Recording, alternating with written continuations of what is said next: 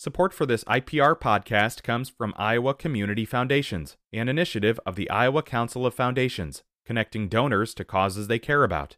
Details on the Endow Iowa Tax Credit Program at communityfoundations.org. It's a Politics Wednesday edition of River to River from IPR News. I'm Ben Kiefer. Joining us today, political scientist Karen Kedrowski.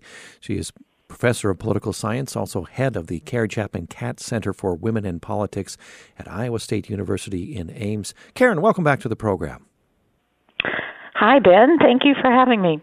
And on this very first day of February 2023, we also have joining us Adrian Gathman, Assistant Professor of Political Science at Simpson College in Indianola. Welcome back to you, Adrian. Thank you for having me. Happy to be here and uh, we have plenty of political wood to chop, so to speak, uh, during the hour. Uh, we'll talk about the political shock, shock waves stemming from the policing and uh, protesting uh, in Memphis, um, that uh, funeral taking place now, the vice president there in Memphis, the debt limit showdown. Also, toward the end of the hour, we want to get Karen and Adrienne's thoughts on the Republican field um, as the next presidential primary season is kicking off. But let's start off with uh, Iowa politics. Um, on the weekend, uh, the Iowa Democratic Party's State Central Committee elected Rita Hart as the next party chair former state senator. Uh, she had won two races in a district that Donald Trump carried, uh, raised several million dollars as a 2020 congressional candidate. And remember, she lost to uh, Mariannette Miller Meeks in 2020 by just six votes. Uh, that was in Iowa's uh, old second uh, district. Let's listen to her um, just uh, recently telling KCRG that the Democratic Party needs to work together to win elections in Iowa we have got to um, take a look at um, how we organize how we communicate how we raise money. That's what it comes down to is um, the willingness um, to have those kinds of conversations and then and then find the the, the avenues that are that is going to put the skills and the talents of the people that have been doing this work for a long time and also new blood into the party Karen Kedrowski, um, she has her work cut out for her. Rita Hart in the last ten years, just you know, in short, Iowa has turned from a purple to a red state. Uh, in November, especially, Iowa Democrats taking a beating up and down the ballot. Uh, what do you see uh, as the work, the, the, the the major work that Rita Hart has to has to get done here to revive the Democratic Party in the state? Yeah, it's uh, going to be a challenge for sure. I think one thing is that she um, needs to make sure that that um, all the races are challenged. So um, uh, recruiting quality challengers across the state, even in the conservative areas, is going to be um, important. I think also figuring out um, an identity for the Iowa Democratic Party that is somewhat separate from the National Democratic Party. Um, you know, folks like Nancy Pelosi, um, you know, are fairly unpopular nationally, but then also some of the most um, famous uh, members of the Democratic Party, um, like Ilhan Omar from Minnesota or other members of the squad, uh, Alexandria Ocasio Cortez, are, you know, um, really from the progressive wing of the party, which really does not, I think, represent a lot of the kinds of voters that the Democrats need to appeal to in order to be able to win in Iowa. And then, of course, there's the uphill climb to um, maintain Iowa's position as an early contest in the presidential years. Uh, I think she's right that the decisions are not yet final um, and that there's a lot of confounding factors, including Iowa's law about when the um, when the caucuses need to be held.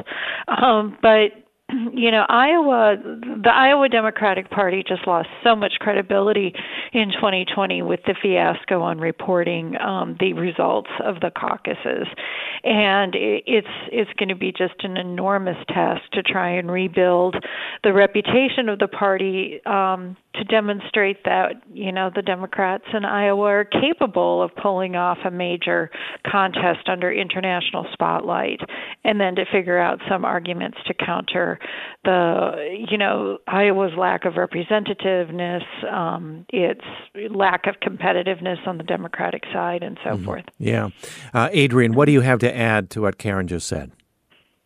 So, along the same lines, it has to be quality candidates that they are putting forth, but they need to make a real effort in putting them forth in multiple races across the state, even in those conservative areas, as uh, Karen was mentioning, to create a brand for the party that is probably one that could be successful here in Iowa, would have to be a more moderate brand um, especially with some of what the state legislature is doing right now in terms of the very conservative nature of some of these policies. So, if the Iowa Democratic Party could build its brand as a more moderate brand and rebuild the reputation that has been lost, they may see some success moving forward. Mm-hmm. I think the element of the first in the nation status is a is a very quick turnaround because the DNC, from what I know, will be voting on that proposal this weekend. And it's very likely that it will pass and that Iowa will have to shift. But as Karen pointed out, we have a state law that says we can't. Um, there are also states that have similar policies that are going to have to shift potentially those laws as well based on the vote from the DNC. So it sets up a, a very unsure caucus and primary season for 2024. I want to go back. Well, on the Democratic side, I think it's always on worth reminding people yes. that the Republicans intend yes. to have their caucus. Yes first and that they have not backed away from Iowa as the first contest. Yeah. Okay. Uh, yeah. Back to something you said to elaborate on, please, Karen, uh, because it's been some years since uh, Iowa Democrats have won a, um, a major statewide office, and they lo- lost uh, several uh, down uh, ticket uh, races here in the last November elections.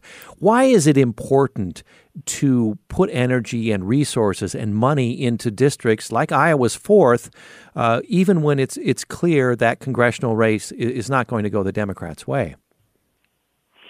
Um, I think it's important to show that the Democrats are not writing off any part of the state. Now, it's that of course poses a even greater challenge in some respects for um, Rita Hart and the other Democratic Party leaders is that they have to recruit a quality candidate who's willing to enter a race and put in all the work in order to you know appear competitive and to try and raise money as much as possible and campaign and still likely lose.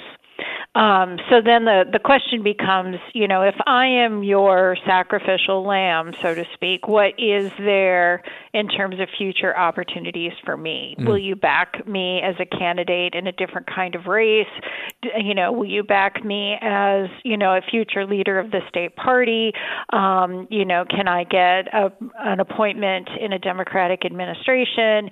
You know, those are all the kinds of, you know, back office conversations that happen happen as part of this effort to recruit candidates. But yeah, it's it's a challenge. But um, if you don't have a candidate running, you have zero chance of winning. Uh, if you have a poor candidate running, you have a poor chance of winning. But if you have a stronger candidate, it, might still be an uphill battle, but you're not going to win without a quality candidate, and you're certainly not going to win without a candidate on the on the ballot. If you've just joined us, it's the Politics Wednesday edition of River to River from IPR News. Karen Kedrowski of Iowa State University, Adrian Gathman of Simpson College, our two political scientists, uh, picking over, um, analyzing, I should say, uh, some of the latest political news, both in Iowa and nationally. We'll move to that a little bit later. Join our conversation 1 866 780 9100 or email us river to river at iowapublicradio.org. Randy joins us from Iowa City. Hey, Randy, you want to get in on the conversation? Welcome. Thank you. Um, my question is why the Democratic Party in Iowa wants to salvage the caucus process. I'm relatively new to the state. I went to the 2020 caucus, but forcing people to show up on a winter night for a two hour period with incomprehensible rules and poor organization is not a small d democratic process. It's closed. Mm-hmm. Okay, Randy, thanks for your input. Others would say that's what's charming about the Iowa caucuses, but we, we get your point. Uh, Adrian, do you want to tackle Randy's question there? Sure. Well, I think part of it is the tradition of it, right? It has been first in the nation since 1972, and so I think there's a there's this traditional aspect of it. There's also an element of democracy that comes into play, small d democracy that comes into play because here you are having conversations about what that framework should look like, what should be on the party platform. You're hearing directly from candidate representatives, which doesn't necessarily happen in a primary season. And yes, I fully understand that forcing a certain time frame and being at a certain place, especially in the winter, is not um, other way in other ways small d democratic. There is this element of conversation and deliberation that happens at a caucus that you don't get in other types of elections. Terrific question. Thank you, Randy, in Iowa City. Let, us move on to some bills making headway uh, in the Iowa legislature, um, both having to do with gender, but uh, quite different legislations uh, here, um, bills here. Yesterday, both the Iowa House and Senate advanced legislation that would restrict how schools deal with gender identity issues. Now, the House Education Committee approving legislation that would prohibit school districts from providing accommodations intended to affirm a student's change in gender identity, uh, such as uh, using their preferred name and pronouns without, and this is important, without written parental consent. Um, multiple parents of transgender children and teachers who have um, uh, transgender students spoke against this policy in a subcommittee meeting yesterday, uh, saying that LGBTQ students who do not have supportive families would be at higher risk if this legislation passes. Now, supporters say framing um, not only cuts uh, parents out of important conversation about what's happening in their lives, uh, but the, they say that opponents of the legislation were saying that parents are evil by not allowing them to know about their children's change in gender identity. Parents are evil, a quote taken from some of the, the testimony given. Karen Kedrowski, as uh, head of the uh, Carrie Chapman Catt Center for Women in Politics, there, gender is a big part of what you study. Uh, what are your views on this political battle? Well, it certainly is, you know, the next permutation of the culture wars, um, and, uh, and especially, you know, people who come from uh, certain religious traditions uh, see homosexuality as a sin, but they also tend to deny that um, gender dysphoria as a as a as a condition exists where people don't feel comfortable in their own bodies or that they you know wish to express a gender different than their biological sex or a combination of genders what i fear from this legislation is that um we know that LGBTQ students are are victimized by bullying at very high rates, and they also have very high rates of suicide. And that for many children, of course, home is a safe space, and they feel that they can, you know, confide in and talk to their parents, and the parents are supportive of their children. That's true in many thousands of cases, but it is also true in in too many cases that their parents might harm them, um, that their parents might reject them and kick them out, you know, that there could be very uh, negative consequences for a school that informs um, you know a child's parents that they wish to have a different gender expression. And i think that's the fear here. Certainly not that all parents are evil but that some children some minority of children might be placed in um you know very compromising circumstances in their homes if if teachers have to disclose this information to parents. Yeah. Um, adrian to you and remind ourselves that we have um, even stronger majorities in both chambers of the Iowa legislature now, Republican majorities. Uh, your comment on, on, this legislation and if it's um, headed to be becoming law, perhaps? I think in the same um, kind of idea of what Karen was saying, that one of the concerns I have is how does this overlap with other policies within Iowa um, code dealing with things like bullying and responses to bullying because as Karen mentioned there are higher rates of such for students within the LGBTQ community. And if we are preventing this kind of affirming care in schools, how then do we prevent the bullying that is also in our Iowa code to prevent?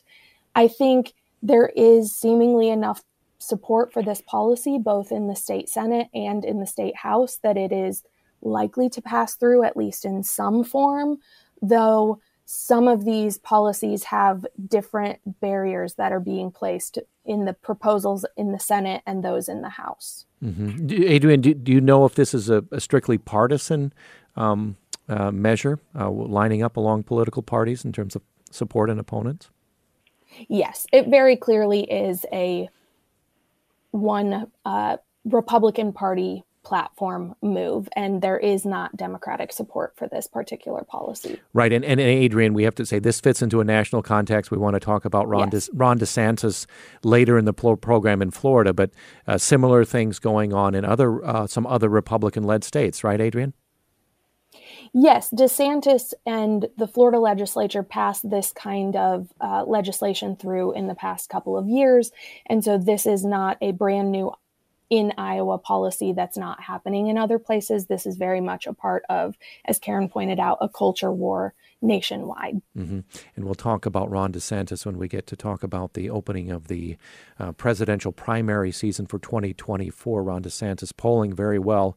I think he's not uh, officially declared. Um, Karen, I want to talk about gender balance here. Another bill. Uh, in the Iowa legislature advancing to eliminate gender balance requirement for government boards, committees, commissions uh, in our state. Now, when Senator Jason Schultz, a Republican from Schleswig, introduced this bill, he said the law for this gender balance no longer necessary due to women being fully represented on Iowa boards and commissions. He also said that eliminating the requirement will uh, will help panels that can't achieve uh, gender balance. Uh, Senator Pam Jochum, Democrat, opposed the bill. Uh, a quote from her Quite frankly, I think we're turning the clock back when we do legislation like this. I can't believe this is a solution to whatever is, it is we're trying to, to solve. Uh, Karen, you mentioned before the program that monitoring compliance with Iowa's gender balance law is one of the Catt Center's signature projects. What's your view on what's going on here? Well, um, I, I think that there's um, just a lot of uh, misinformation that's getting, uh, you know, uh, moved around. I, I think just to give the listeners some background, um, Iowa is the only state in the nation that has a gender balance requirement for its public boards and commissions um, at the state level and at the local level. Um, no other state has any sort of requirement for local boards and commissions, and only 11 other states have a recommendation uh, for gender or gender and racial balance on the state level boards and commissions. And there have been a number of studies um, comparatively between states that find out that actually Iowa's gender balance law works. Um, comparatively to other states, Iowa has more women represented on more boards at the state level than states that have a mere recommendation or states that don't have anything on the books at all, no recommendation or requirement. So this is actually proof that Iowa's law is working. The Catt Center's work has found we've been monitoring the local and municipal requirements since it went into effect in 2012, and we have found that the percentage of boards and commissions that at the local level that are gender balanced has increased by 12%. But that means that it went up from, you know, 50 ish percent to about 62 to 65 percent. So that still falls short of full gender balance on all boards and commissions. So yes, the law is working, but you know what we see is incremental change. Um, and you know the the concern is is that there's just you know it's just really hard to find people to serve on boards and commissions.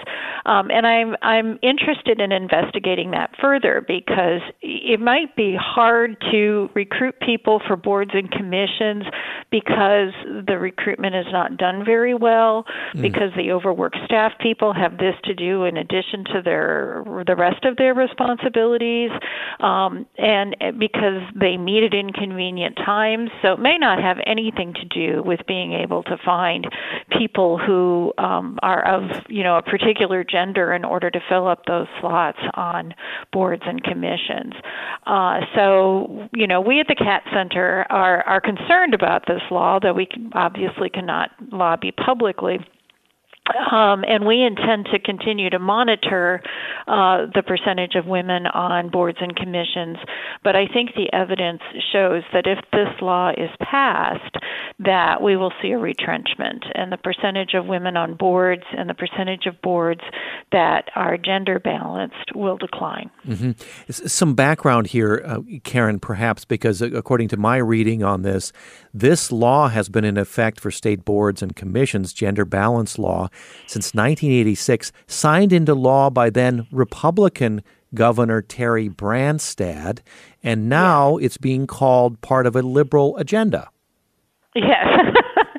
So the original law was, uh, in fact, really pushed and sponsored by a Democrat from Story County, um, Johnie Hammond, but it was really part of a national push to enact similar kinds of legislation by the um, National Women's Political Caucus and the AAUW. So there were national leaders going around to the states trying to get states to enact this kind of legislation. So you see a real flurry of this legislation in the late 80s and in the early 90s because, you know, most boards and commissions at the state level had no women on them at all, in spite of women's significant gains in other other ways. The law was expanded in 2012 uh, when the Democrats held the House um, and the Senate and the General Assembly, Assembly and the governorship. And the proposal came out of the Commission on the Status of Women to expand the law. And again, it was sort of in response to, um, you know, building on the success of the 1987 law and simply applying it to all boards and commissions. Uh, so it does place Iowa apart. Um, and I think, you know, for people who advocate for women's representation in government here in Iowa, that it's a real point of pride. Another thing that we know is that service on local boards and commissions is a common uh, pathway to elective office for women. So um, there there have been a couple of studies nationally and some in Iowa that have shown that something like 30 to 40 percent of women who are elected to the state legislature um, started off with service on a board or commission. Mm-hmm. But I think it's also important to remember that these local boards and commissions make important decisions that affect people in their communities every day, right? Well, you know, well, zoning boards, for example, you know, we, we, sure we have to take a br- toxic waste dumps next to housing developments. Right, Karen. Uh, we have to take a break. We'll be back with Karen Kedrowski okay. of Iowa State University, uh, head of the Catt Center there. Adrian Gathman of Simpson College. Join us one eight six six seven eighty ninety one hundred. At this very moment, Tyre Nichols is being laid to rest. We'll talk about all of that protest in Memphis when we return. Support for this IPR podcast comes from Iowa Community Foundations, an initiative of the Iowa Council of Foundations, connecting donors to causes they care about. Details on the Endow Iowa Tax Credit Program at communityfoundations.org. Hi, it's Terry Gross, the host of Fresh Air. We bring you in depth, long form interviews with actors, directors, musicians, authors, journalists, and more. Listen to our Peabody Award winning Fresh Air podcast from WHYY and NPR. Glad you're on board for this Politics Wednesday edition of River to River from IPR News. I'm Ben Kiefer with Adrian Gathman of Simpson College in Indianola. Uh, she's on the faculty of the Political Science Department there. Karen Kedrowski with us as well of Iowa State University, political science professor. She also heads the Carrie Chapman Catt Center for Women in Politics at ISU. Join our conversation 1 780 9100 or email us, river to river at iowapublicradio.org. Uh, checking the news now, I see this uh, funeral taking place in Memphis, delayed by weather, having quite a, a wintry weather there with freezing rain there currently in Memphis. Uh, that funeral being delayed. the funeral of Tyre Nichols, a 29 year old black man, died last month after being beaten by Memphis police, and we've been all aghast at the uh, the video. Um, those of us who've watched it and heard the description, certainly, uh, three days after he was pummeled, uh, he was kicked, uh, pepper sprayed by a host of uh, Memphis police officers. Uh, his his death there, attending the um, funeral today, the Vice President Harris, also the Reverend Al Sharpton delivering the eulogy. Um, this has revived calls, Adrian, uh, for Congress to once again consider police reform. Uh, with this era now of new divided government, how likely do you think that is to happen? Unfortunately, I think probably very unlikely. Um, I, I don't. I think both sides have their idea of what reform could look like and are not going to be able to come to the table and come to a consensus as to what that should look like and how it should operate.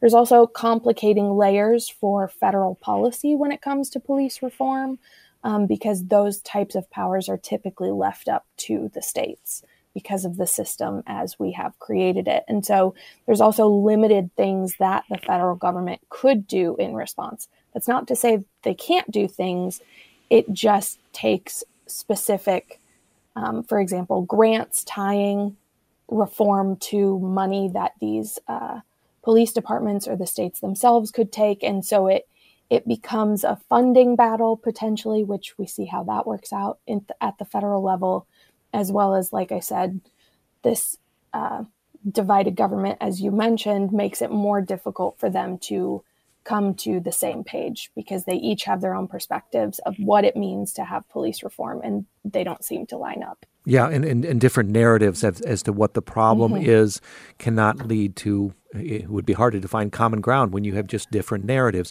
Now, plans are underway for the Congressional Black Caucus chair to meet with President Biden about police reform. Karen, your thoughts on this issue that's been plaguing our country now for years? Yeah, I agree with everything that Adrian said. And of course, complicating all of this is that policing is really a local government issue.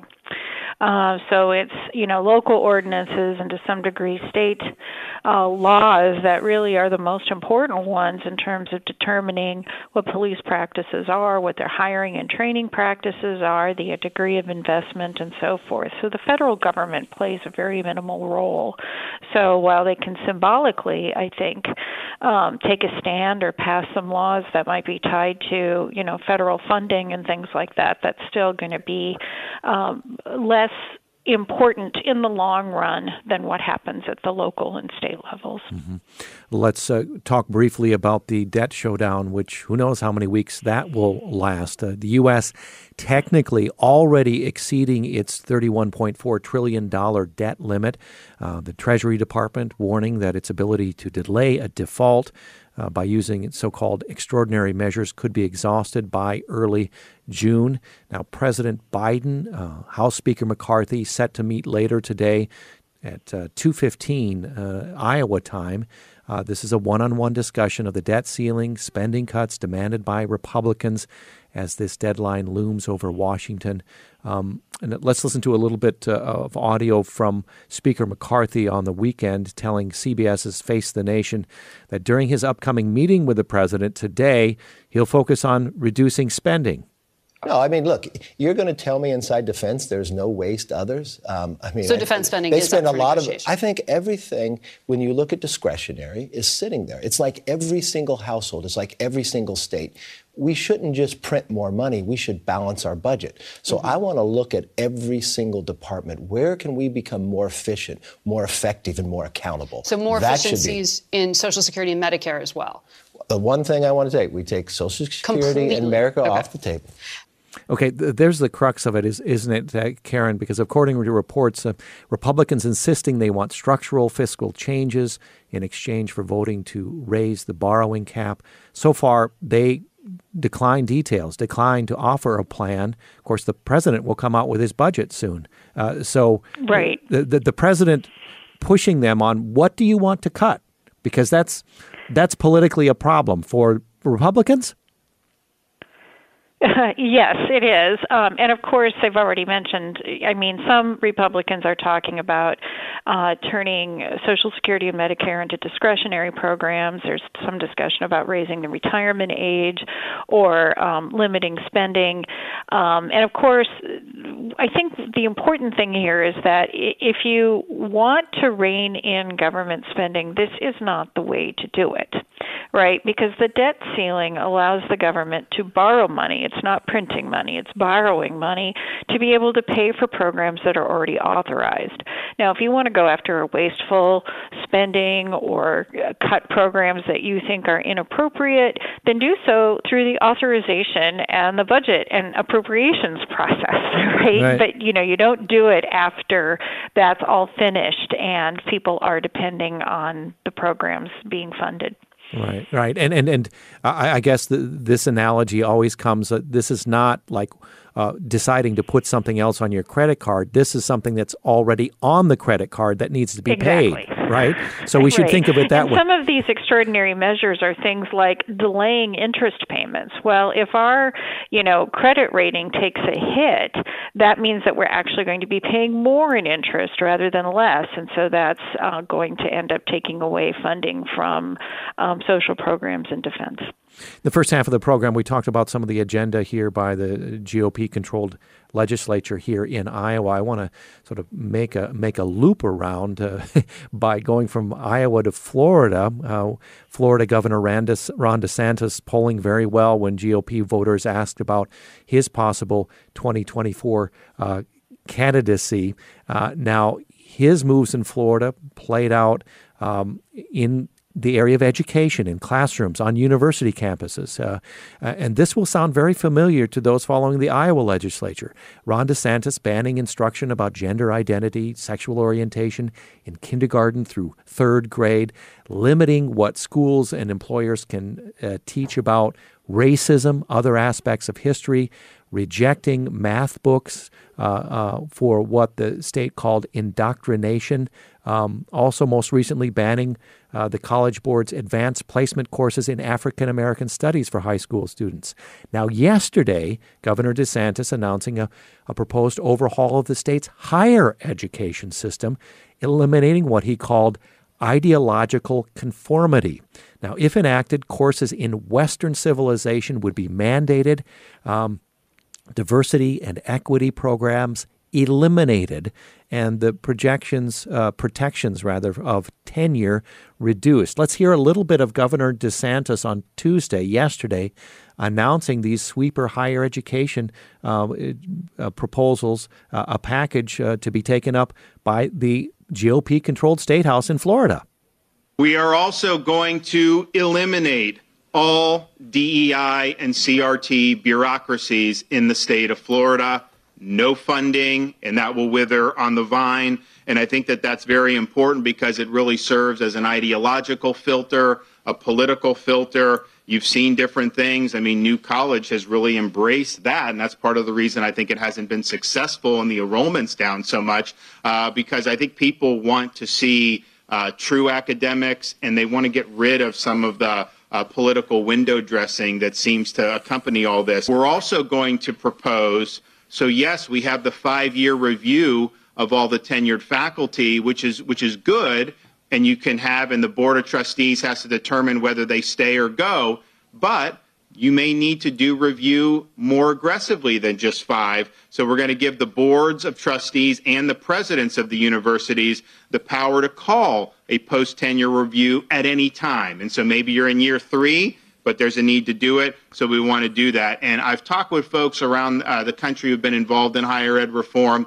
and the most significant deadweight cost at universities is typically unproductive tenure faculty. And so, why would we want to saddle you as taxpayers with that cost if we don't have to do that? Okay, remarkable the conversations happening in Florida, also happening here in Iowa. That was Florida Governor Ron DeSantis, and, recognizing that I am speaking with two uh, faculty members uh, in our higher education system in here in Iowa. Just in, want to mention that, of course, it's clear, but but your, your thoughts, uh, starting with you, Adrian. Well, I think it's interesting that he frames this as being about academic freedom. Um, because I think that's what we assume the tenure process is for, is to provide that level of protection and academic freedom in our work once we are um, through that tenure process. And as he pointed out, yeah, five year reviews are common. Um, I think the threat of having a review at any point would would place a burden on a person's academic freedom in those situations. And I think if this kind of policy goes through, Florida universities might struggle to retain faculty members. Yeah, yeah. Karen, your thoughts. You are, of course, at one of Iowa's three public universities, Iowa State University, and you've heard discussion in this state about uh, tenure uh, laws being changed. Yes, we we have, um, and and I think one of the things that that you know this sounds like a great talking point on DeSantis's part. Like you can have a review at any time. Well, I, I promise you, we are reviewed annually, even as tenured faculty, and we don't have to wait until a, a negative post tenure review for people to start removal processes if somebody is really underperforming or if they have created you know, committed some sort of criminal or um, act or otherwise placed the institution at risk. So, and and this ignores the administrative burden. Um, you know, reviews in higher ed typically are much more onerous than a review that you might find in the private sector. You know, it requires, you know, go, combing through many, many documents, student course evaluations, personal reflections, publications, you know, reading entire books that people might have produced and so forth. So um, there's, you know, it's it's not a small thing that he is suggesting, but also certainly this would be um, dampening um, in terms of academic freedom. If, um, say, world history courses are replaced with Western civilization, um, it would be, I think, very damaging to our efforts to recruit and retain uh, mem- students of underrepresented groups if we can't talk about diversity, equity, and inclusion. And um, you know, so if if a lot of those policies are um, brought in, um, it could be damaging to higher ed here in Iowa as well as in Florida.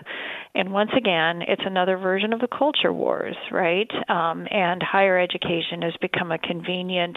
Uh, a, a, convenient point of criticism, um, and often without a great deal of nuance about what the life of academics is really like. And uh, that yes, go, go ahead, Adrian. Sorry. Sorry.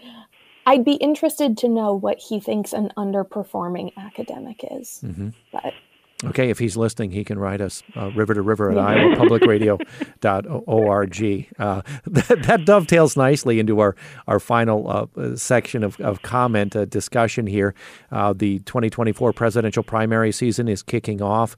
Um, we had Donald Trump visiting New Hampshire, South Carolina on the weekend, uh, his trip marking the first declared candidate making his first campaign swing through early primary states. Now, other Republicans making moves towards challenging uh, Trump, um, none officially jumping in, according to my information, but we did hear in the news Nikki Haley, the former UN ambassador under Trump, governor of South Carolina, formerly planning to announce she will run for president, um, positioning herself to be the first declared Republican challenger to Donald Trump. Um, uh, uh, let's get your thoughts in closing on uh, the names that have been thrown out here, not only Donald Trump, Nikki Haley, uh, former uh, Secretary of State uh, Mike Pompeo, uh, Ron DeSantis, Mike Pence. Adrian, how are you sizing up the race? We have a way to go, admittedly, but the GOP nomination will be arriving quicker than we, we know. Iowa will be part of that nomination process. What are your, where are your thoughts? I think a lot of the conversation within uh, Republican Party nominations has been where are the pathways and what do those look like? And also, at what point do you enter the race? Um, so, some of the conversation that I've been reading about in Nikki Haley's potential campaign has, and others, has been at what point do we enter? Because if you're first, you're also probably the first target for, for former President Trump, right? Mm-hmm. And do you want to be yep. that first and only target? Or do you want to wait it out until others enter the field? And so, as of right now, DeSantis has not entered the race, but Trump has been taking aim at him, most recently, I think, calling him disloyal, for example, um, amongst many other names he's called that. He's called uh, Governor DeSantis. But Nikki, with Nikki Haley potentially entering the race as early as next week or this weekend, even, um, does Trump start taking aim at her? And does that hurt her potential chances down the road? We're not looking at a debate for the Democratic Party, or sorry, the Republican Party until late July or August. Yeah. So there's a long way to go before we get into our what we deem kind of more of a formal campaign season. Yeah. Let's flash back four years ago before Karen, you, you comment here. I just wanted to throw this in. Four years ago, according to my reading, at least a dozen Democratic this is on the Democratic side, right? Because we had a then a Republican president as an incumbent. Yes. Uh, uh, uh extremely uh, unpopular. So we had a, we had something like a dozen Democratic presidential hopefuls four years ago, eager to make their case against Donald Trump, the sitting president. They had either visited Iowa or announced plans to visit um, ahead of the 2020 election. But so far in this cycle, only former Arkansas Governor Asa Hutchinson has he visited la- this year. Uh, U.S. Senator Tim Scott, South Carolina, uh, making plans evidently to stop by in the next few weeks. Uh, Karen, your comment on uh, on where and, you see this. And now. Vice President Pence has come yes, through. Yes, he has. Yeah, right. I, I think Adrian has really, um, you know, articulated it beautifully. Um, is that uh, the moment that um, a Republican announces, they become a target for President Trump. And so the question is, is who's, who's going to go first? Um, do they all try and jump off the cliff together so that you know his vitriol, you know, is spread out among several people. Uh, but they're going to have to get started because you know it's it's a long campaign season, but they have a lot of work to do, especially in terms of raising money and awareness. And this gives me an opportunity to respond to Randy's question from the beginning of the show. Mm-hmm. One reason why Iowa is tied to a caucus is that um, New Hampshire has a law that says it must be the first primary. So if Iowa adopt if Iowa wishes to remain first in line, it has to have a caucus. I see. Okay, so so let's talk about the GOP side, though. How does Iowa fit into the GOP nominating process? From what you can tell, Karen, w- will it change? So far, the GOP is is is no, carrying no, through I, this tradition. I expect that we will be enjoying the company of any number of uh, Republican aspirants for the White House, just as we have done, you know, done so in the past. And I think that's going to be, you know, uh, um, elevated in, in fact, because I don't think that Biden is going to have any um, opposition if he chooses to run. Yeah. So the whole inside politics on the Democratic side about, you know, being punished by the party if you campaign in the wrong states or, you know, would Iowa lose delegates will be a moot point because the attention is going to be fo- in the race is going to be on the Republican side. Yeah. And and the Republicans still keeping to their calendar uh, this cycle, mm-hmm. but Adrian, uh, without the Democrats side by side in that duo, one of the things that Iowa Democrats and Republicans have agreed on over the years is keeping the caucuses, but without the, the Democrats side by side, lockstep in that calendar. Um, uh, will Iowa shape and winnow the field uh, in the Republican side as in past years? I think it still will, right? The Iowa caucuses have not been the best at choosing who the nominee is going to be. That's that's really not been the role we played, even if that's kind of how it gets framed. We've more been in the role of saying who's not going to potentially be the final nominee for each party. And I think that's still what we will see play out with this Republican caucus as it comes through town next year. Mm-hmm. The question will become in the future was will they want to shift their calendar similarly or will they want to maintain the calendar as it is. Mm-hmm. Uh, a quick word. We only have a, a minute or two here, but uh, next week at this time, we'll be dissecting, analyzing with other analysts the president's uh, State of the Union address before a now divided Congress. Uh, the parents of Tyre Nichols will be present at that State of the Union address uh, before uh, both um, the House members and the Senate members. Karen, your expectations for this address um, and for this divided Congress, as it's still very early on in this new Congress. Yeah. Uh, well, first of all, the president will declare that the State of the Union is strong because that happens every time. Uh, but and often this is an opportunity to, for the president to lay out a legislative agenda.